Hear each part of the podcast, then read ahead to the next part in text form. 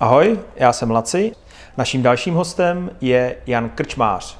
Jan Krčmář je předseda Solární asociace a vášnivý cyklista.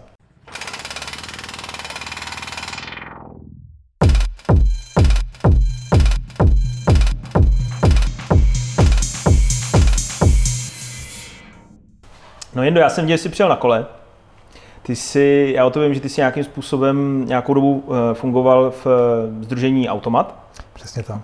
Eh, můžeš mi o něm něco říct, jako čím se Automat zabývá vlastně? Určitě. Já jsem v Automatu byl v roce 2012 v rámci programu Rok jinak od nadace Vodafone, kde vlastně hmm. nadace Vodafone platila můj plac ze soukromého sektoru, aby si automat mohl dovolit někoho ze soukromého sektoru a já nemusel Aha. jít pracovat do neziskovky a aniž, aniž bych musel měnit, a dejme tomu, abych, abych měl i na nájem. Mm. A, a, a já jsem s automatem předtím spolupracoval, protože, jak jsem řekl, já jsem vyrostl v Rakousku, ve Vídni, kde jsem už jako dítě jezdil na kole a nikoli jako sportovní prostředek, ale dopravní prostředek. Já mm-hmm. jsem na kole jezdíval do, školy, na univerzitu, nakupovat a tak dále. Ta Vídeň je na to připravená Přesně, prostě mnohem, jak, mnohem, jak, no, mnohem jak to, líp, tak je to placka, no. že jo? No pozor, k té placce se ještě dostaneme. Mm-hmm, dobře. a, protože třeba Zurich a Bern jsou ještě, jako proti Zurichu a Bernu je Praha placka a tam je, tam je mnohem víc cyklistů. Mm. A, No a, a když jsem potom se odstěhoval zpátky do Prahy, tak jsem tady pracoval v takzvané kanceláři města Vídně, což je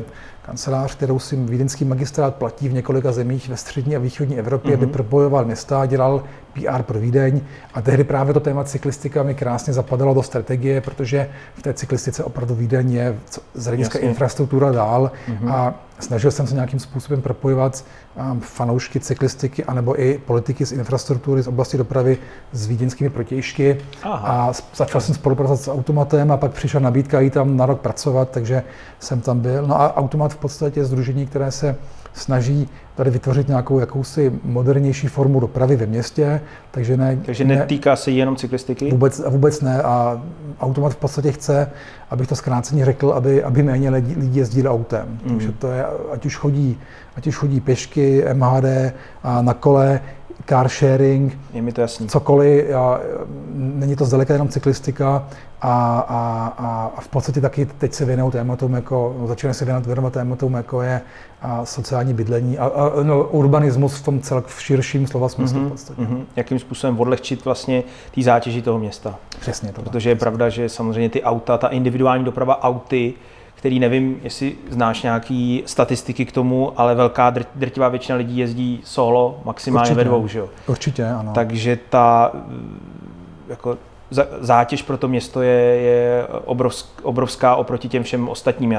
Existuje takový moc pěkný gif, jak je vidět, jak kolik aut je na té silnici, že jo, v tom jednom autě a pak se to štosuje, prostě, když jsou na kole, kolik se jich tam vejde v autobuse a tak dále. A to srovnání je opravdu na první pohled jako, jako extrémní. No. Je a hlavně ono, ono nejde ani to, aby, aby člověk zakázal lidem jezdit autem, ale aby umožnil vlastně město, které je dobře postavené nebo dobře naplánované, je nakonec i pro těch řidiče lepší, protože co se stane, já, já, já, já můžu, mohu říct, že když jsme jeli a s ženou do porodice, um, tak jsme si celý v noci, ale druhý den jsem jel navštívit tramvají mm-hmm. a uvízl jsem v zácpě. A, a často, když se člověk baví o automobilové dopravě, tak slyší od takových těch hardcore zastánců aut, že přece auto automobilová doprava nesmí mít žádné bariéry, protože co, když musíš do porodnice nebo odve, odvezeš babičku do nemocnice nebo starý nebo pytel cementu, mm-hmm. uneseš na kole, ale paradoxně, když jsem potřeboval do té porodnice, tak mě ostatní lidi, kteří do porodnice nejeli, jeli patrně do práce nebo někam, kam klidně mohli MHD nebo jít pěšky, um, nebo se sdílet, a, nebo si, si šerovat auto, tak mi vlastně zdržovali mm-hmm. a ten, ten argument, jako stačí se podívat, jako stoupnout si na Nuselský most a počítat lidí, kteří vezou tu babičku do nemocnice nebo ten pytel cementu. Zatím ty babičky mají dobře schované asi v kufru, protože já nikdy nevidím. Ne, ne, nevidím. Ale takže vlastně a, a, a, a takhle, my, my doma auto nemáme, a auto si půjčujeme, Aha. protože samozřejmě autem občas jako musíme jezdit na dovolenou, máme tři děti, takže je samozřejmě pohodlnější se na ten víkend Tebe auto s třema dětma? Ano, ano. Tak to je respekt. A bydlíte v Praze, ale? Bydlíme na Letné, kde všechno jo. máme blízko, hmm. ale, ale, ale, i tak asi je to, je to, je to o nějakém tom mindsetu, že to auto spíš jako si půjčujeme, nevlastníme ho, hmm. takže nezabíráme parkoviště a když Myslím. já jezdím, tak bych si taky přál, aby zrovna když to auto potřebuji, aby tam bylo, dejme tomu 10, 15, 20 aut méně, aby to bylo rychlejší a plynulejší ta doprava. To je jasný, to určitě no. A jaký jsou tvoje pocity, když se pohybuješ na kole teda v Praze? No, v čem, jak bys to srovnal s Vídní třeba? No, z, z Vídní samozřejmě a hlavní rozdíl je, že Vídeň má rozvinutější oddělenou cyklistickou infrastrukturu. Mm-hmm. A to je ten základní krok, kterou mimochodem neměla. Já jsem se jako dítě naučil jezdit na ulici, na silnici jako všichni ostatní mm-hmm. a naučil jsem se jezdit v provozu. Byl to klasický, prostě klasický způsob, jak jako jezdit. Tehdy ani, ani Vídeň nebyla, nebyla žádná Kodaň nebo Amsterdam. A teprve postupně Vídeň začala přidávat cyklostezky, cyklopruhy mm-hmm. v nových silnicích je stavět, takže to bylo jednodušší a jednodušší. A, já tě přeruším, ano. a nevím, jestli si to pamatuješ ještě z té doby, ale když byla tahle ta situace v té Vídni, tak e, bylo tam cyklistů podobně jako v Praze nebo víc? Ano, ano. A bylo tam podobně, jako bylo v Praze asi před deseti lety. Jo. Ten podíl na tom takzvaný model splitu, takže takový ten koláč, taková ta statistika koláče, kolik, eh, jaké procento celkových cest v tom městě se dělá, tam se vykonává na kole, MHD, pěšky mm-hmm. a tak dále. Um, tak tam byl podobně jako mezi jednou, jednou a dvou procent. Vídeň si tehdy dalo cíl, že to chce navýšit na 8 až 10 procent. Mm-hmm. A zároveň si dali cíl, že chtějí snížit podíl automobilů, které je vlastně toho individuálního automobilu na asi 25 a pak 20 mm-hmm. A z těch tehdy to bylo asi 33 myslím. A takže vlastně to politiku... To se jim podařilo? To se jim podařilo jo. poměrně dobře, protože posílili ma- masivně MHD, zavedli věci jako buspruhy, a mm-hmm. taxipruhy, a zóny 30 a tak dále, trochu ubrali parkovacích míst, což je velice důležité. Ale kontroverzní nabízeli... asi nejvíc? Určitě velice kontroverzní a zajímavé je, že já si pamatuju jako dítě, když se zaváděly třeba zóny 30 nebo ty buspruhy, um, byli lidi samozřejmě obrovsky proti, protože to byla změna. Dneska jsou, myslím, všichni rádi. Z jejich pohledu k horšímu samozřejmě. Přesně. A pamatuj si, Ten efekt je dlouhodobější, to je vždycky asi problém u těch změn, že jo? protože Určitě ten ano. Krátkodobý negativní ano. efekt vidějí všichni ano. a ten dlouhodobý nikdo nevidí, že jo? Je, je, je to tak a hlavně lidi, lidi si zvyknou, lidi si pochopí, že to je vlastně změna, která i jim pomůže. My to hmm. vidíme, když ve Vídni se a, jedna hlavní nákupní třída Maria Hilferstraße se změnila v, v částečně pěší zónu, částečně takovou smíšenou zónu. A, a, a, a velká část rezidentů, ale i majitelů podniku byla proti a poměrně rychle hmm. ten, ten jejich odpor po tom, co to bylo postaveno, klesl, protože zjistili, že najednou mají mnohem bezpečnější život a, a obchodníci víc vydělávají, protože samozřejmě pokud se ulicí neprojíždí jedno auto no, za druhým, tak světě ten, ten parter žije ano, úplně jiným způsobem. Ano, přesně. To je pochopitelný. No. To je zajímavá věc, jak vlastně lidi přesvědčit v té demokracii, eh, dělat tyhle ty změny je obrovským způsobem náročný, pokud si mají dělat nějakým koncenzem. Hmm. A eh, vlastně asi v současné době jediný řešení je prostě to udělat a doufat prostě a ustát to, udělat to někdy v půlce volebního období, nebo já fakt nevím, no, to je, to je složitý. No. No. no a když se vrátíme k tomu pocitu z té hmm. jízdy. Pocit jízdy je, je um, už lepší, než byl třeba před asi deseti lety, když jsem v Praze začal jezdit na kole. Hmm. A tehdy bylo mnohem méně cyklopruhů, taky jsem to úplně ještě neznal. A, a taky třeba v roce 2012 si pamatuju, že třeba v měsících, jako je únor, březen, když ještě nebylo krásně, ale už se dalo jezdit, tak jsem měl pocit, že potkávám stále, stále ty stejné, stejné obličeje, stejné obličeje na, na kole a už, už se známe navzájem. jo, jo, jo. A teď vidím, že opravdu tento, to, to kolo se stává tím masovým prostředkem, kterým je, protože více víc lidí jezdí do zahraničí, mm. studuje tam, jezdí třeba někde na kole, vrátí, vrátí se, půjčí se tady mm. kolo a, a zjišťuje, že to tak není, není tak jednoduché jako v zahraničí, mm. ale ten pocit je bezpečnější. Já jsem taky naučil, jsem se naučil a, asi jak, jak v Praze jezdit, že přece jenom, když třeba jsem na hlavní, auto jede zprava, mám sice přednost, ale stejně radši zpomalím, mm-hmm. stejně si dávám pozor. A, a... Nemáš problém ho pustit asi, když se mu chce jet? No vůbec ne, nebo když, když, když jedu rovně a vidím, že někdo odbočuje doleva, tak se radši podívám, jestli náhodou mi pustí, protože to se vstává poměrně často, že mi nepustí a mm. já pak vysvětluji, že ano, jsem sice na kole, ale to neznamená, že tu přednost nemám. A mm. občas uvažuji, že si koupím GoPro, dám si ji na hlavu a budu, budu dělat jako veselý podcast o tom, co se mi ten den stalo, kolikrát mě někdo skoro přijel, ale ono, já možná trochu přeháním, není to tak, um, to vyjde tak samozřejmě. No jsi tady, takže přeháníš. Přesně tak, no. Ale třeba já jsem si zvykl jezdit občas přece jenom helmou, což jsem ve Vídni nedělával, protože tam se helmy nepoužívají stejně jako... Do dneška? No, no v Kodani, v Amsterdamu taky lidi helmou nejezdí, protože hmm. přece jenom um, ji úplně nepotřebují. V Praze ten pocit je trochu horší, protože jsem víc v té dopravě. Je to o tom oddělení no. přesně, hlavně, no. přesně tak, ano. Hmm. No. Hmm. A mění se i to, kolik asi to musí mít logicky vliv. Čím víc lidí jezdí na kole, tím víc řidičů jezdí na kole, tím pádem mají ten jiný asi přístup. Určitě, a, ale v Praze se musí říct, no v Česku paradox, každý řidič vlastně na tom kole jezdí, ale nejezdí na kole ve městě. Jo. Všichni mají to kolo. Na té chatě. Ano, na té chatě, to, to, to naleštěné kolo, tento super drahé karbonové a, horské kolo, které vyndají, nebo ideálně a v bytě dají na, na, na, na střechu auto a vyrazí tam někam na kraje města, pak se tam projíždí a vrátí se. A ten hmm. problém je, že lidi kolo berou tady stále ještě jako sportovní jako předmět a na kole se jezdí rychle a pro adrenalin.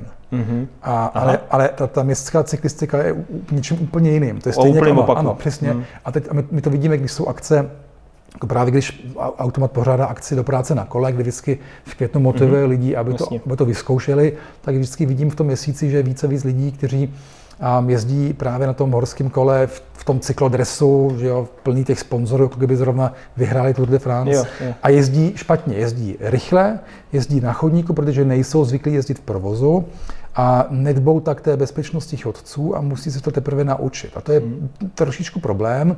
A taky ten, protože vlastně v Praze ta infrastruktura se stavěla dlouho hlavně na okraji právě kvůli té rekreaci. A je to tak, jako kdybychom měli společnost, kdy všichni a ve městě chodí pěšky jezdí, a jezdí na kole a auto se používá třeba um, jako sportovní zábava, kde si všichni rally a pak najednou v tom autě musí jezdit ve městě. Jo. Je to yeah. ten, podo, ten, ten, mm-hmm. ten mhm. podobný přišmik, zatímco v těch jiných městech, a to, to, to nemusí být jenom, jenom ani Vídeň, ale stačí, stačí se podívat do Pardubic nebo, nebo Hradec Králové nebo Břeclav, které kde člověk vidí ty důchodce jezdit na tom kole, děti, Jasně. tam tam, tam všichni jezdí úplně jinak. Složení kolo toho vozového parku je, jiný, je, je úplně jiné. Starší kola, horší kola, mm-hmm. ale bezpečnost vyšší, protože lidi tam jsou zvyklí, že to kolo, teď to kolo není sportovní záležitost, ale, ale, ale stejně jako vlastně používají ho stejně jako tramvaj nebo, nebo autobus. Mm. Dostanou se od bodu A do bodu B. Jasně. Já jsem se třeba musel naučit, jak, no, jak, jak jezdit ve městě pomalu, Protože já, když jedu, tak jezdím takhle, jak jsem oblečený, protože já nepracuji v cyklistickém a nemám chuť se přivlékat. Kromě toho, jak říkám, já třeba nemám v ateliéru sprchu, tak to je prostě problém. Já, já mám no. parkoviště před barákem domluvený, všechno, ale já prostě ještě se strašně potím, takže já prostě do práce nespocený nemám šanci dojet vůbec na tom kole. No. Já jsem se potřeboval naučit právě tady v Praze, protože ano, je kopcovitější než Vídeň, a, a, tak jsem se musel naučit jezdit třeba pomalu do kopce to trvalo, než jsem pochopil, nebo když tam je nějaká, nějaký úsek, kde jsem se spotil, tak jsem, tak jsem šel ten kus pěšky. Hmm. A zdrželo mi to třeba o dvě minuty, což stále ještě je, je, je v tom, jako, je, je, je, krásné, byl jsem mnohem rychlejší než MHD někde hmm. a a jako naučil jsem se jezdit tak, abych se nepotil a, a, a tudíž jako nemám problém jako jezdit na, na, na obchodní meeting a občas, když musím, tak jezdit na, jako v, v obleku, což musím říct po lockdownu, kdy se trochu změnil podle mě dress code, tak to už mm-hmm. tak mhm. časté není, ale, ale jezdíval jsem občas jako v obleku a taky jsem to nějak jako se musel naučit. Mm-hmm. Je fakt teď nad tím přemýšlím a já jsem vlastně typický příklad toho, co říkáš. Já jako když vytáhnu kolo a tak a to jedu i na silnici, tak prostě do toho šlapu a proto jsem spocený jako prase. A prostě mám to tak, no. E, jako jet pomalu, tak jako si šlapat, to je divný. Je, no, ale říkám, jako... A není je to jenom o zvyku, je to prostě jenom mindset pitomej, no. Já, já jsem chytrým no, ježdění, no. Chci to jako vypnout si ty, ty, ty různé stravy a endomondo, všechny příjezdy do práce a brát to jako, jako když jdeš tramvají. No. Mm, no jasně. No a k těm kopcům? No a ke, ke kopcům tam je zajímavé, že v podstatě zrovna Automat udělal v rámci toho do práce jinak a, a, a, a ankétu mezi několika tisíci cyklisty. Myslím, že jich tehdy bylo asi dva nebo tři tisíce, možná víc, asi to už nepamatuju, právě v roce 2012. Mm-hmm. A, a ptali se jich, co jim vadí a v Praze, co jim vlastně jsou ty hlavní bariéry. A zatímco skoro všichni uvedli chybějící infrastrukturu, tak jenom 8% uvedlo kopcovitost města.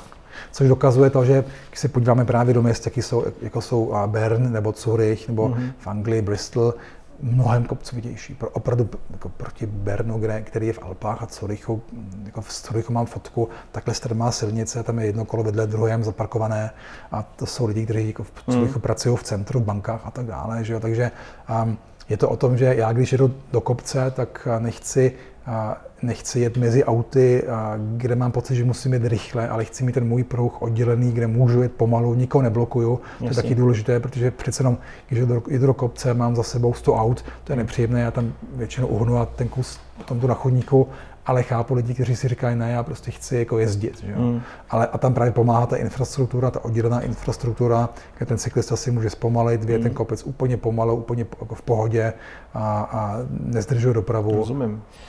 No a jak to řešit v místech, kde ta infrastruktura prostě oddělená udělat není? Nejde. No. Jako, nebo třeba jak se díváš na ty místa, co jsou na Vltavský, ty patníky hmm. a takový, tam je takový zvláštní přejíždění různě. Eh. A Vltavská je, je, je zajímavá, protože já třeba právě jak na té letní bydlím a, a když jezdím do Dolních Holišovic, tak to využívám. Mě to, mě to úplně nevadí, ale, hmm. ale samozřejmě já v Praze jezdím už skoro 10 let na kole. Já jezdil jsem na kole celý můj život, ale třeba někdo, kdo si to kolo chce vyzkoušet a není na tu Prahu zvyklý, tak um, tak pro ně to bude možná pocit be, jako nebezpečí. A tak tady, hmm. taky se musí říct, že, že, většina, a, že většina té cyklistické infrastruktury v Praze je takovým kompromisem, kdy a dopravní inženýři nebo plánovači by nejraději samozřejmě postavili nějakou oddělenou infrastrukturu. No, Jenže je to drahé, je to zdlouhavé a nikdo to hlavně nepovolí v Praze. Takže, takže problém jako je. No, já spíš vidím větší problém jako v šířce těch ulic, ne? A šířka ulic, a pokud takhle, pokud je ulice úzká, je to rezidenční ulice, tak tam stačí zavést zónu 30 a žádnou cyklost, žádný cyklopruh nepotřebuješ. Dobře. Ano. Hmm. A, a, samozřejmě pokud ta ulice je, je úzká a, a, a, a... Nebo je tam hustá ta doprava a musí tam projet uh, tramvaj, aut, dvě, dva pruhy vpravo aut, dva pruhy vlevo, no tak se holt jeden musí ubrat pak. No. Je, je, to tak, no. Je, hmm. je, je to tak, že, že, že, že, že stejně takové ulice jako v centru města nemají co dělat. Jako, ano. No, nemají, nemají, nemají tady, tady být dálnice v centru stejně. Nemají, no. Taková Highline, jako je v New Yorku na magistrále, to je sen, no. Ale to se nejdřív musí dodělat ty okruhy, no. No, i když třeba my jsme, když jsme byli v automatu, tak jsme si vyžadali, vyžadali od magistrátu statistiku, kolik aut, jestli mají čísla, kolik aut magistrálou projíždí transitově. A odpověď uh-huh. magistrátu tehdy byla, že ale 80% té dopravy je cílová v centru. Takže ten okruh možná z magistrály odbere jenom 20%, mm. protože většina lidí jezdí do centra autem. Takže dost možná, dost možná to klidně jde vyřešit hned. Ono je, ono je možné, že, že ten, ty, ty okruhy, pokud mm. se hmm. vůbec někdy postaví, to může být něco jako Dukovaný a Temelín, to se taky no, nikdy podle mě ne, nikdy nepostaví, nebo Bůh ví kdy, mm. tak do té, doby, do té doby se ta doprava změní takovým způsobem, že možná, že to tím, zapotřebí. Tomu rozumím. Mm. Tady byla otázka z publika od Lukáše, proč uh, tvýho bráchy uh, jednovaječního, proč uh, se člověk, který jde v autě, uzavřený v té tuně železa, cítí uh, nadřazenější oproti tomu člověku, který na tom železe jede v tom otevřeném prostoru. Já se musí říct, že, že zase ten, ten, ten progres těch řidičů, stejně jako já říkám, já jsem řidič, ty jsi řidič, jsme, jsme řidiči a ne všichni se takhle chováme. Že jo? Já hmm. dávám přednost ale, ale přece jenom, já myslím, že stejně, stejně to jsou stejní, stejní lidi, kteří potom um, jsou ti, kteří na kole jezdí na chodníku. Jo. To je, myslím, ten mindset to, někoho, kdo si myslí, že oni je důležitější. Jo. Mm. A to je stejný člověk, který potom parkuje na chodníku a, a, a je mu jedno, jestli tam třeba projde, projde rodina s kočárkem a stojí na přechodu pro chodce, na brikačky a, a nevíš, Dobře, že je snížení uh, obrubník. Já myslím, že to je možná mindset některých jo. lidí. Já si nemyslím, že to auto samo od sebe k tomu nějak svádí. To bych to nemyslel. Myslíš, Lukáš právě myslím tu klad, otázku klad proto, mi to sám říkal, protože on to na sobě jako, poci, jako pozoruje. No a za Lukáše nemůžu mluvit, no, tak možná, ale, ale, ale, ale, ale teď jako přemýšlím nahlas, samozřejmě to, hmm. ta, ta, ta tuna se kolem to toho dává prostě. lidem jako nějakou formu bezpečí, plus Samozřejmě oni vidí, že, jsou, že, že to auto může jít rychleji než to kolo. Sice na krátké cestě to kolo je rychlejší a potom ty lidi vždycky doženou na příští křižovatce, mm. pokud mě nějak blbě předjedou. Jo? Ale pravda je, a když jedu v autě, tak mám pocit, že to auto něco, že ho stálo hodně peněz, zainvestuju do toho, tak mám pocit, že, že a hlavně mám pocit, že jsem, že jsem součástí nějaké většiny jo, v tom městě. Což hmm. nejsem, protože většina lidí ve městě jezdí MHD nebo pěšky.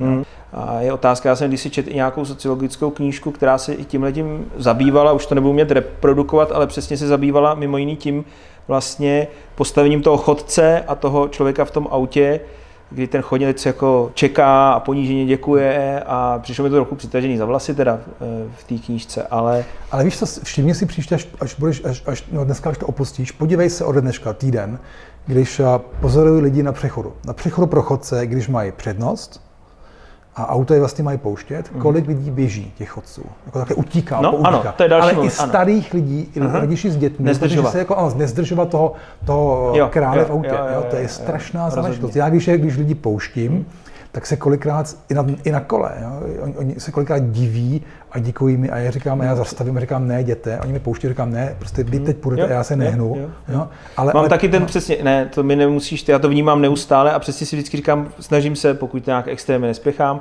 pak nadávám a říkám, dělej, ale to je výjimka spíš, tak si taky jako se snažím jim dát najevo, že jako v klidu, jako nic se neděje a tak, ale většina lidí je prostě jako najetá, že teda jakoby se spěchá. Ale je tam ještě druhý moment, který je zajímavý třeba, ale ten by se samozřejmě vyřešil ve chvíli, kdy se ten poměr změní, jakoby té dopravy automobilový a jiný, že samozřejmě zase, když ty auta víc brzdějí a více rozjíždějí, tak víc smrdějí, dělají víc hluku. A z tohohle pohledu mě jako chodci třeba, když vidím, že jedou čtyři auta za sebou, tak já počkám, já jim jako ukážu, ať jedou, protože aby čtyři stály, tak to taky určitě nějaký pohled, že jo, ale uh, a to nic pak, to, nemění to na pak tom. zmizí, zmizí No, no, elektromobilitou snad. Doufám, No. no. Ne, no. Douf- Jo, myslíš ty emise. No, aspoň tyhle, no. Tak ne, ne všechny, protože to bržení taky No, z pneumatik něco jako to vypouští, ale No, rozhodně. Tak to jsme probrali, možná se můžeme posunout k další tvý, další tvý odbornosti a to je eh, pro mě úplně záhadný souvětí nebo záhadný, eh, záhadný název, že jsi předseda, představenstva solární společnosti nebo solární Solární asociace. asociace. To zní jak z nějakého sci-fi, že jsi tady vyslanec nějakých slunečních lidí. to je dobrý, jsem ještě neslyšel. To je, to, to, to, to, tak jsem to vlastně ještě nikdy jako ne, ne, jako nebral. No, ale samozřejmě chápu, že zatím je nějakým způsobem solární energie. Je to tak, my jsme z, z profesní združení, vlastně profesionálů v, energetice, tam jsou majitelé solárních elektráren, instalační firmy, které staví malé i velký, velké solární elektrárny, máme tam banky, které projekty financují, a akademiky, spolupracujeme s ČVUT Mhm. a tak dále, takže vlastně kdokoliv, kdy se nějakým způsobem zajímá nebo zabývá fotovoltaikou jako takovou, Mhm. tak je u nás vítan jako člen, my máme stovky členů, zastupujeme vlastně nejvíc jako těch, a, těch už instalovaných elektráren a majitelů, Mhm. od úplně malých po ty úplně nej, největší, které tady máme, takže se pokoušíme dívat nějak na tu tématiku této oblasti obnovitelné zdrojů jako, jako celkově. A takže víceméně združujete profesionály, ale, ale vlastně já se, když si dám na střechu fotovoltaiku, tak už se stávám profesionálem de facto z. Už v podstatě ano, už, a už, nějakým ano, způsobem přesně. vaše aktivity mě ano, můžou přesně, nějakým protože my, se, zajímat. ano, protože my se věnujeme právě, my, my děláme, jako jednou z klíčových věcí pro nás je, je pracovní skupina, která se věnuje stavebním standardům, profesním standardům pro výstavbu solárních elektráren i malých, takže spolupracujeme právě s ČVUT, spolupracujeme mm-hmm. s hasiči třeba Aha. a jak, jak a, naučit naše instalační firmy, naše členy, aby co nejlépe a co nejbezpečněji stavěli solární elektrárny, jak pro rodinné domy, tak pro velké podniky, Mhm. mm-hmm. v podstatě pro kohokoliv, takže už, už se vlastně každého ta, ta naše práce týká. Ano, A v čem, v čem ta bezpečnost, teda to, to gro tkví? A, tak samozřejmě i, i to výběru komponent, s tím to úplně začíná. Návrh systému, aby, aby systém byl dobře, teď vlastně mluvím o té, o té kvalitě, aby návrh opravdu no, ten, ten, ten, ten systém korespondoval té spotřebě toho, toho, toho, té rodiny třeba nebo toho podniku. Mm-hmm.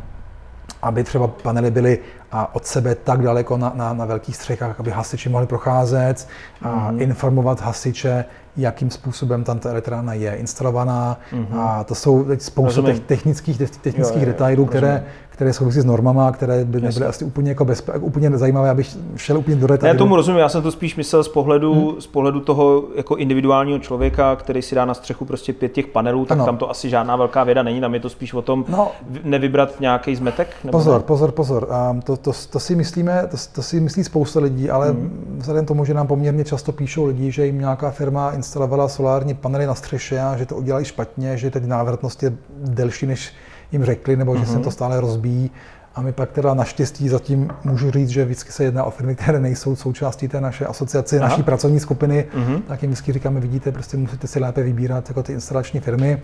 A ono to samozřejmě a nějaká věda je, protože ty panely sami od sebe nic nedělají, jako dělají ten proud, ale je tam třeba ještě měníč elektřiny, a controlling a tak dále. Takže jako to není jenom Mhm. Takže když se jenom zeptám. Mhm. jasně, když se zeptám z, z pohledu své odbornosti jako architekta, takže když eh, ke mně přijde klient, který chce fotovoltaiku, hmm. tak má smysl vás oslovit nějakým způsobem jako poradní orgán? Určitě a určitě, a protože my máme vlastně ten seznam našich jako doporučených firm, které chodí na naš, naše setkání, hmm. učí se, naší pracovní skupinu vede profesor a, no, a, a inženýr Pavel Hrzina z ČVUT. Hmm. A, a, a snažíme se tam vždycky nějak prezentovat ty, ty nové trendy, nějaké nové poznatky, vyměňovat si informace, ale hlavně, když si zmínil architekt, tak je tam, je tam důležité zmínit, že my se teď snažíme vlastně ukazovat lidem, že ta fotovoltaika může vypadat a měla by vypadat jinak. Možná, že než ji často vidíme, že se někdo jenom flákne pár modrých panelů na, na černou střechu. No, a já bych rád, aby panely vypadaly třeba tak, jak se dělají ve Švýcarsku nebo i v jiných zemích, kde se dělají skoro už designové panely, třeba, třeba celočerné bez rámu, mm. a kdy a instalační firmy nebo architekti spolupracují od samého začátku, dělají návrhy. A je to je, prostě součástí té architektury. Přesně tak. Není ano. to tak, že teda je krásný dům navržený třeba ideálně a pak se na něj flákne prostě. Je, je to tak, ano, přesně, ale aby se to sladilo. A to je něco, mm. co, co v Česku se ještě moc nedělo, protože v Česku bohužel ta solární energetika po tom solárním boomu, který jsme zažili, tak skoro úplně zamrzla a dělo se tady strašně málo a, hmm. a spousta těch trendů, které se v zahraničí dělaly, tak jsme trochu zaspali, protože, protože jsme pro ně nebyl trh a tím pádem přesně. nebyl odbyt a nebyl přesně prostor tak. pro toto nějakým způsobem inovat. No tak to si narazil na věc, kterou asi nemůžeme opomenout. No. Jak se to stalo, že se to vlastně takhle celý zabrzdilo? Co si dobře pamatuju, tak no, vinou nějaký špatného nastavení je to tak, legislativy. No. Je, to, je to tak. A když v roce 2006 byl schválen zákon, který dal eh, vlastně rámec podpoře všech těch obnovitelných zdrojů energie v Česku, tak tedy v té době nikdo nepočítal se solární energií. A dokonce, myslím, Aha, v roce ještě... To byla vodní, no, větrná? Nebo? Větrná, vodní, biomasa a tak dále. Mm-hmm. A a protože fotovoltaika byla drahá tady ty hry ještě. Jasně. A pak se stalo to, že, že výroba panelů se přesunula z Evropy do mm-hmm. konkrétně do Číny, mm-hmm. kde se to začalo dělat v mnohem větším měřítku a za úplně jiné ceny najednou. Jo. To je jako kdyby si představ, představ si, že najednou by se mobily vyráběly jenom v Evropě, pak najednou se začnou vyrábět v Číně. Tak to cena se propadla enormně mm. a, a politika nebyla schopná, nebo nezvládla, buď nebyla schopná, nezvládla zareagovat včas a a tehdy byla, tehdy byla ta, ta nabídka taková, že pokud někdo postaví solární elektřinu a elektrárnu, a tak za každou megawatt hodinu vyrobenou dostane od státu na 20 let garantovanou cenu. A byla to doba po finanční krizi, kdy spousta lidí vytáhlo své peníze z akcí, z fondů, z bank, a možná z bank ne, ale měli peníze na účtu a nevěděli, co s tím. A mhm. teď přišel stát s nabídkou investuj do fotovoltaiky. A šlo do toho tisíce a tisíce lidí a firm. A ten problém, proč my teď dneska máme třeba tak, tak drahý účet za, za elektřinu, že platíme za ty soláry, jak se vždycky říká, to není úplně tím, že, že by tady pár, třeba 10-20 firm vydělávalo Mailand a pět solárních baronů na Maledivách si počítalo peníze, ale že opravdu asi více než 20 tisíc elektráren tehdy vzniklo trh je strašně fragmentovaný. Když se jde třeba, když jdeš po dálnici, vidíš 10 elektráren, tak je šance poměrně velká, že každá patří někomu jinému. A tahle patří místnímu pekaři.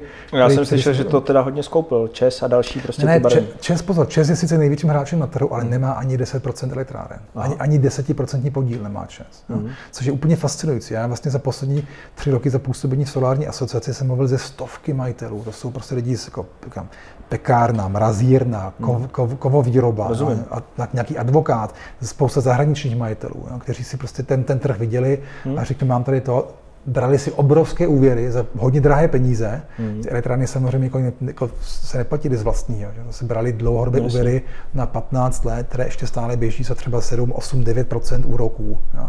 což tehdy bylo no, klas, no, normální, takže to, hmm. není, to není takové ta, ten zlatý důl, jo. o kterém si lidi Ale jenom myslí, jsem že... nepochopil na tom teda, eh, jak jak to eh, způsobilo to, že se nepočítalo s těma solárama? Protože právě, proč, proč si teda nerozjeli biomasu a jiné věci? Že? Ne, protože, jsou méně efektivní? Ne, ona, ona, se rozjížděla, ona se rozjížděla, ale v ten okamžik, kdy, a, panely zač, kdy cena panelů klesla tak enormně, tak prostě bylo strašně výhodné to koupit a postavit. Jo. Najednou to dávalo smysl. Jo. Mm-hmm. Ta, ta, ta, ta, ta, nabídka od státu nejdřív neby, jako vlastně nepokryla. Ta počítala ty, s, tou, počítala s, s tím ceny. drahýma panelama. Ano, ano, ano.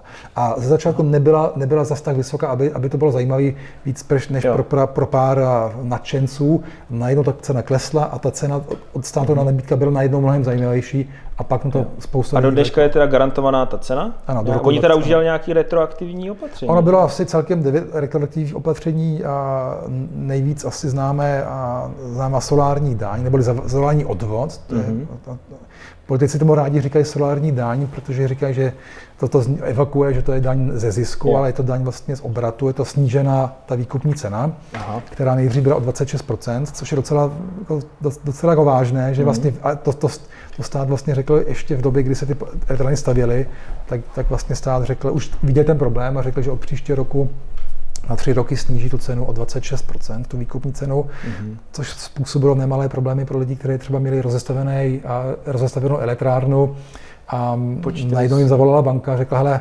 jako, jak, jsme, jak jsme se bavili o tom, jako, o tom financování 80-20, a tak to už to ne, jako, tak my ti dáme zatím jako 40% a pak uvidíme, jo, takže to způsobilo strašné problémy. Mhm.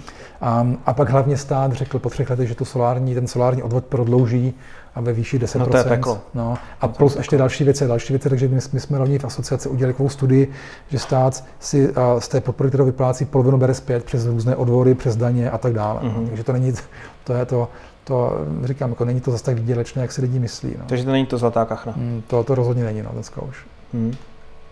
A právě Takže- a, a teď vlastně řeknu, proč se to zase zastavilo, že Mm. úplně, protože vlastně stát přišel s tím, že, že zasáhl do toho biznisu, který nejdřív nabídl, takže vlastně jako a bral zpět to, co slíbil a, a hlavně a v následujících letech, ten hlavní solární boom byl v roce 2010, Mhm. v následujících letech stát v podstatě jako snížil hned tu výkupní cenu, tu nabídku natolik, že už to nebylo zajímavé stavět a Nasléze, myslím, že v roce 2013 ukončil i podporu pro malé rodinné domy. Takže tady se několik let nebyly žádné rotace a přece jenom, protože v energetice je všechno nějakým způsobem dotované, Mhm. buď takhle, jako, jako jsou financované OZE, že je tam jasná nabídka od státu, nebo skrytě, jako ve formě třeba fosilních zdrojů, kde potom ty, ty dotace nevidíme, protože to jsou nějaké daňové úlovy nebo nějaké, Mhm. že, že, že, že, firmy jako neplatí za ty za třeba následky na zdraví občan, občanů a tak dále. Jasně. Takže jsou tam vždycky externality dotace, jsou, prostě ano. se neplatí. No, teď konkrétně třeba stoupla cena emisní povolenky a už, už ministerstvo průmyslu otevřeně mluví o tom, že vlastně to bude nějakým způsobem muset těm firmám kompenzovat a e, je, je úplně jasné, že, že nové jaderné zdroje budou mít výkupní cenu stejně garantovanou. A, takže to všechno, garant, všechno nějakým způsobem dotované a v okamžiku, když tam ta, ta dotace chybí, tak, tak se Se to zastaví, protože no. konkurenční prostředí to vyřadí. Přesně tak, ale taky spíš to, že, že, že financující banky potom nemají nějakou garanci toho, toho dlouhodobého výkupu, té dlouhodobé garance ceny. že? Hmm. To je spíš, to je spíš ten, ten efekt v tom, že třeba i dneska stát bude zase jako vlastně bude financovat nové velké elektrárny, ale formou, která je méně vhodná. A, a, a, a z diskuzí z bank víme, že banky by chtěly, banky chtějí nějakou garanci toho cash flow, i, i už malinkou minimální, aby prostě věděli, že tam těch příštích 15 let něco bude. Stejně jako když si půjčíš na hypotéku, tak banka chce vědět jako ideálně, že jsi zaměstnaný někde. Že no? No, Nějakou jasně. smlouvu, aby věděla, komu půjčuje. A, a, a to, to nebylo, to se zastavilo, spousta firm se s Českým soudilo, zahraniční mm-hmm. firmy od, odešly, spousta českých firm odešla z českého trhu. Máme dneska firmy, které byly založeny v Česku, které staví elektrárny v Maďarsku, v Austrálii, V Austrálii. v Indii. Já jsem v jedné pracoval, Photon Energy, ta staví elektrárny v Austrálii, Mhm. a, a protože Česko je tak nestabilní trh, že, že tady nikdo v podstatě nic inovativního za posledních Tady je 10 let nestabilní nedělal. všechno. Jenom lidská blbost mi občas přijde, že je tady stabilní.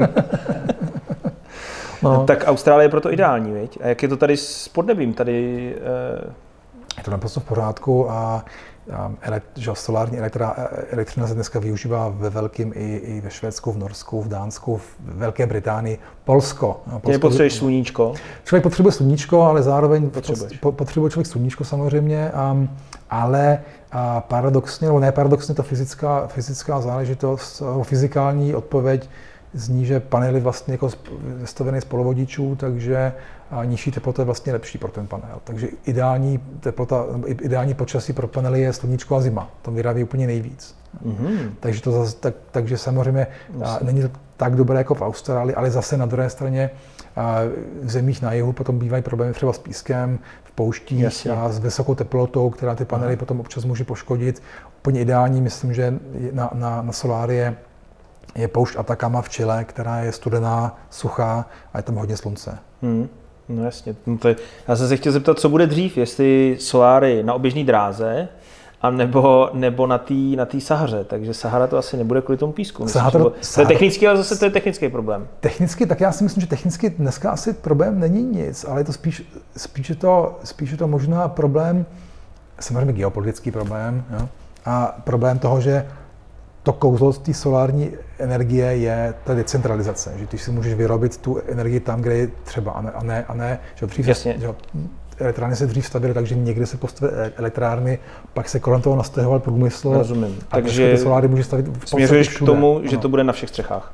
Na všech střechách ideálně tam, kde to jde a na všech prostě bývalých skládkách, bývalých dolech a různé brownfieldy mm. v kombinaci takzvané agrivoltaiky, kde vlastně, vlastně kombinuje zemědělství a fotovoltaika, protože fotovoltaika, když máš, když máš panely nad, nad, na poli, tak samozřejmě v létě třeba tam nesvítí, tam to sluníčko nepaří no, do, do té země, pole si odpočívá a, a takže, takže lze dneska kombinovat vlastně tu... Že by byly mobilní třeba.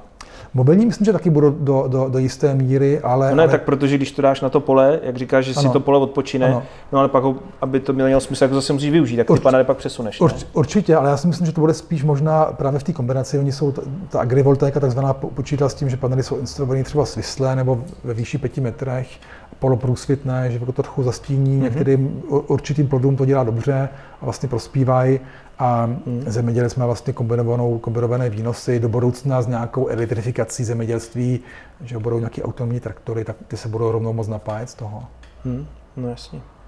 No a ještě jsem se chtěl zeptat na výrobu těch solárních panelů. To je, myslím si, velký téma. E, viděl jsem nějaké fotky z Číny, z nějakých jako mrtvých zón a to je opravdu děsivá záležitost. Je to plný drahých kovů jejich těžba v Číně probíhá jako asi otřesným způsobem. Nevím, jestli to vůbec, určitě to jde dělat líp, ale jestli vůbec, no, jak to vlastně... Určitě, je. To, je, to je téma, o kterém se samozřejmě v průmyslu hodně mluví. Um, je iniciativa přesunout výrobu zpátky, zpátky z Číny nebo z Číny někam i jinam a třeba zpět do Evropy, kde se vyráběla ještě před deseti lety značná část panelů. Um, problém je, že panel není dneska zas takový jako high-tech předmět. Výrobě panel není zas tak No není to o tom panelu, je to o těch surovinách, ne? A je to o těch surovinách, je to hlavně jako potom ten, ten no, suroviny, které se těží, těží i jinde. Um, a je to asi jako ze vším, že jo? Když si koupíš mobil nebo počítač, nebo asi všechny kamery, které jsme, na které natáč, natáčíme, všechna světla jsou vyrobené jako v, v Číně, ve stejných provinciích.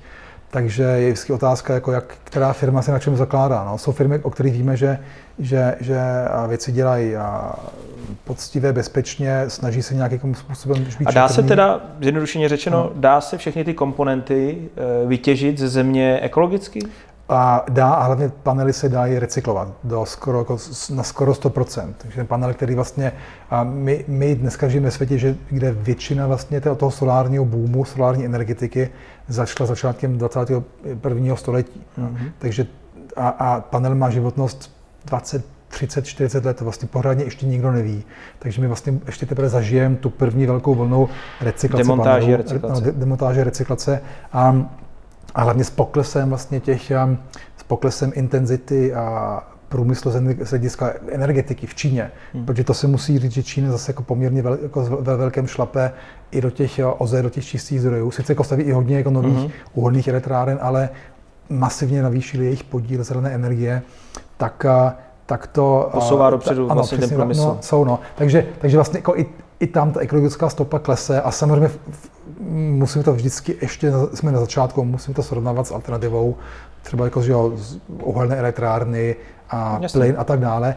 Ale jako sám za sebe třeba já jsem teď četl, četl zase jako zprávu o tom, že, že některé panely se vyrábí v provinciích, kde se pro nás sledují Ujgoři, uh-huh. což je velký problém, myslím, že pro, tu, pro ten průmysl a proto říkám, jako proto jsou iniciativy, proč tu, tu výrobu z velké části přesunout do, do Evropy, vytvořit tady nějakou průmyslovou iniciativu. Já vím, že Indie se snaží posunout část výroby zpět, protože nechtějí být závislé jako na, na, na, na Číně, protože s, s nárůstem vlastně s nárůstem nebo s dalším poklesem cen bude solární elektřina stále, stále důležitější hmm. a není samozřejmě dobré být závislý na jednom, na jednom státě Ať už je to prostě jaderné palivo nebo plyn z Ruska, Jasně. nebo solární panely z Číny. To je něco rozhodně, co, co, co se má jako co se má vyřešit a jsem poměrně rád, že se o tom začíná mluvit hmm. jako i v tom samotném průmyslu. To není jenom otázka samozřejmě hmm. solární energetiky, hmm. ale podle mě je to je otázka všechno. naprosto veškeré produkce, Přesně. která se centralizovala do té Číny. Nutno říct, že samozřejmě posunula ty ceny dolů, tím pádem se ten rozvoj obrovský jakoby rozjel. Hmm. Možná je trošku otázka, jestli to vlastně ve výsledku by nebylo lepší jinak, Eh, že by třeba ten vývoj byl pomalejší, ale napáchal by víc ško, méně škody, možná by byla větší nadspotřeba, větší méně odpadu, nevím. Ale každopádně jsme v tom stavu, v kterém jsme a nejenom s tím, že to je jeden hráč, ale prostě ta totalitní Čína je, jaká je. To si Přesně. prostě... To, ne, určitě, určitě. si musí přesunout to každopádně. No. Spíš vidím problém jako v tom, v té těžbě. Já jsem čet, že těch jako nalezišť těch kovů jako není za tolik po světě. Ne, není, ale, ale jak říkám, jako to, to se v určitém, v určitém se to zlomí a začne jako, se to recyklovat. No přesně, jako tam, tam ty, ty, ty Ale není možnost to nahradit jinýma kovama zatím. Možná nějaký, jestli nějaká to přiznám, že nevím. syntetika nano něco v budoucnu, ale zatím ne. To že? se přiznám, že fakt nevím. No, jasně. No, když se ti zeptám na nějaký výhled uh, solární energetiky nebo vůbec zelené energetiky, bude to rozhodně, myslím, že dominovat za energetiku za 20-30 let. Já doufám, že ty státy... Zelená energetika. A zelená energetika rozhodně, protože pokud si podívám za, za, na, na cenu emisní povolenky, ona provozovat fosilní zdroje bude čím dál tím dražší. Mm-hmm. A Evropa s tím vlastně počítá Spojené státy i, i Česko v podstatě víceméně počítá s tím, že že uhlí skončí podle české vlády nejpozději do roku 2038. Já si osobně myslím, že to bude mnohem dřív, protože hmm. nebude se ekonomicky vyplácet ty zdroje stavět. Otázka je, jestli budeme připravení, protože, jak říkám, v České republice um, se toho, tomu rozvoji uh, OZE nebo zelené energetiky hážou poměrně hodně klacku pod nohy hmm. a, a ze všech stran. A já se trochu obávám situace, kde kdy se budou zavírat uhelné elektrárny, kdy teplárny budou muset přecházet na, na jiné zdroje a nebude tady ten trh, nebude tady mm. a, a legislativy a hlavně a banky budou mít Českou republiku zafixovanou jako, jak, jak, jako prostředí, kde stát neustále zasahuje a neustále upravuje podmínky a, a, a nebude to zajímavé, zajímavé místo pro, pro, pro investory, kde firmy budou místo toho, aby investovali svoje peníze tady, tak radši budou stavět zdroje v Polsku, v Maďarsku, v Austrálii dál. Takže to, to doufám, že tam hmm. se nedostaneme, protože eh, nikdo z nás neví, kdy přesně budou nové jaderné zdroje, pokud vůbec budou, to je taky otázka, hmm. za jakou budou cenu ale nicméně ten globální trend takový je. Že my vidíme spousta firm, které třeba už tlačí své dodavatele, aby byly zelenější, mm. um, aby si instalovali panely, takže ten tlak tady je a bude ještě čím dál tím větší od, od financ, finančních institucí, protože ty chtějí taky nějakou zelenou stopu, nechtějí už financovat staré špinavé věci.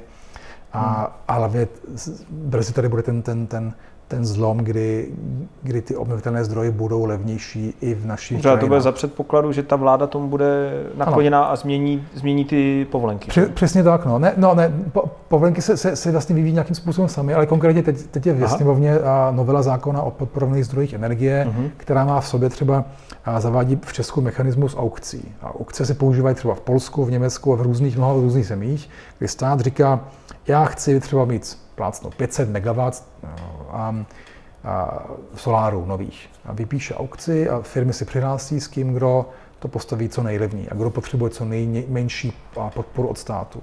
A ten, ten to dostane. A v aukcích v Polsku... A on jim teda garantuje nějakou výkupní ano, přesně, cenu na nějakou výkup. Ano, přesně tak. Ale vlastně jenom, vždycky jim garantuje jenom ten rozdíl mezi tržní cenou a tou cenou, kterou oni požadují. A s tím, a t- takže vlastně stát většinou ví, že zaplatí maximálně třeba v těch aukcích vychází ceny kolem 50-60 eur, takže pokud, pokud ten trh zrovna elektřina na trhu je zrovna 50 a ta firma si řekla, že chce 55 podporu, tak ji stát doplatí těch 5, ano, ano, mm-hmm. za megawatt hodinu, ale, ale, ale jsou aukce, kde je třeba napsané, že pokud ten, ta, ta cena na trhu je nad tím 55, tak ten rozdíl si vezme stát, takže stát na to může i vydělávat. No a teď mm-hmm. ten vtip je, že, a, že v těch okolních zemích a, nejlevnější zdroj v těch aukcích vždycky jsou solární elektrárny uh-huh. a ten český zákon explicitně solární elektrárny z těch aukcí vylučuje. Jo? Protože um, A protože ministerstvo průmyslu prostě nechce tady podporovat do budoucna a solární elektrárny tou, tou, touto formou. A je to jedna z mnoha věcí, kde ten stát bohužel signalizuje, že tou cestou nechce jít jako všichni, všechny ostatní země. A hlavně se připravuje další, asi 11. 10. další retroaktivní základ proti těm stávajícím elektrárnám. Mm-hmm. A ta, Jak si to vysvětluješ? Lobby? Ne, je to, je, je, to, je to prostě bohužel tím, že, že, že ty soláry mají stále ještě tady v Česku ne všude už ani ne v tom, v tom průmyslu a v odborných kruzích už nemají ten, ten negativ, negativní nálepku, ale v politice ano. Takže u voličů. Ano, Myslíš, u, že tím no, jako u voličů sbírají body. U, u voličů sbírají body, z hradou chodí not, noty na, na MPO, mm-hmm. že, že za solárma musí zatočit. Jenže ten problém je, že, jak jsem říkal, těch, ty solární elektrárny vlastní tisíce normálních českých firm. A, a já se obávám situace, kde těchto tisíce firm potom v 11. zákroku už na to budou kašlat a nebudou chtít zavit nové zdroje. A ty, no, ty nové zdroje bude zase stavět jenom těch stejných 5-10 energetických společností, které tady mm-hmm. vždycky bylo a už nedojde k té demokratizaci té energetiky, což je strašně hezká myšlenka. Mně se právě líbí, že jdou někam... Demokratizace aby... energetiky? Ano, přesně tak, že, že, že, že vlastně ty, ty zdroje vlastní všichni. Jo, jo že, takhle. Že, ano, že, že zdroje vlastně jenom... Decentralizace jenom, ano, a vlastně ano, ano, vytvoření ano, tržního prostředí. Přesně tak, ale, ale že vlastně, že, že, že elektřinu nevyrábí jenom ČES, EPH, Seven a tak dále, ale třeba právě um, plácnu jako ten, ten, ten, ten příklad toho pivovaru, nebo, no, nebo, nebo nějaká firma, která na polymár panely a, a a nebo každý, kdo je má na střeše, protože přesně nějakým tak. způsobem má třeba přebytky a posílá do té Přes, sítě. Přesně tak. No a to, je, to, by byla, to byla strašná škoda tento potenciál nevyužít, ale potřebujeme pro to stabilní prostředí, které teď ještě nemáme. No. A je pravda, že to bude ve výsledku jako jednodušší infrastruktura? Bude moct být třeba i méně drátů na polích potom, když budou ty soláry? Nebo nebudou, myslíš? Já si myslím, že ta ty, počet drátů asi, asi zůstane stejný. myslím, že, že když bude v každé nějaký... obci, když to přeženu, mít každý na střeše solár, jestli to třeba neuživí ne, tu obec. To, si, to, to, to, to ne. Jako, my si musíme přece na, na, na ty soláry dívat tak, že třeba ten, um, ten rodinný, ta rodina elektrárna je něco jako osobní automobil, jo, nebo mm. cargo kolo jo, v mém případě. Jo. Je to prostě něco, co udělá, udělá jako tu, ty potřeby pro tu rodinu.